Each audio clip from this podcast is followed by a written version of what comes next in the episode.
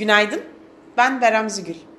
yirmi beş Ocak iki bin yirmi iki tarihli haber başlıkları ve piyasa bültenini paylaşacağım. Wall Street endekslerinde dün Fed beklentileri ve A B D Rusya geriliminin etkisiyle yüksek hacimde yaşanan sert düşüşler kapanışta yerine alımlara bıraktı.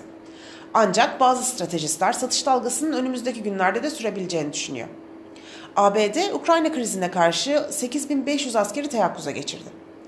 Dünya Sağlık Örgütü'nün Avrupa Bölge Direktörü'ne göre koronavirüs pandemisinde yeni bir faza girildi. Asya borsaları düşüyor, dolar gücünü koruyor. Piyasalara genel olarak bakacak olursak, pay piyasalarında yeni haftaya negatif başlangıç yapan Borsa İstanbul yüz endeksi güçlü satışlarla karşılaşarak günü düşüşle kapatırken endekste devre kesici nedeniyle işlemler on yedi kırk yedi'de tamamlandı.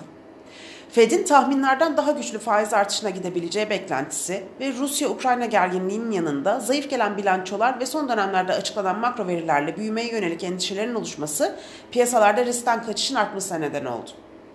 Yurt dışı borsalardaki dalgalı ve zayıf seyrin çarşamba günü açıklanacak Fed faiz kararına kadar devam etmesi beklenmektedir.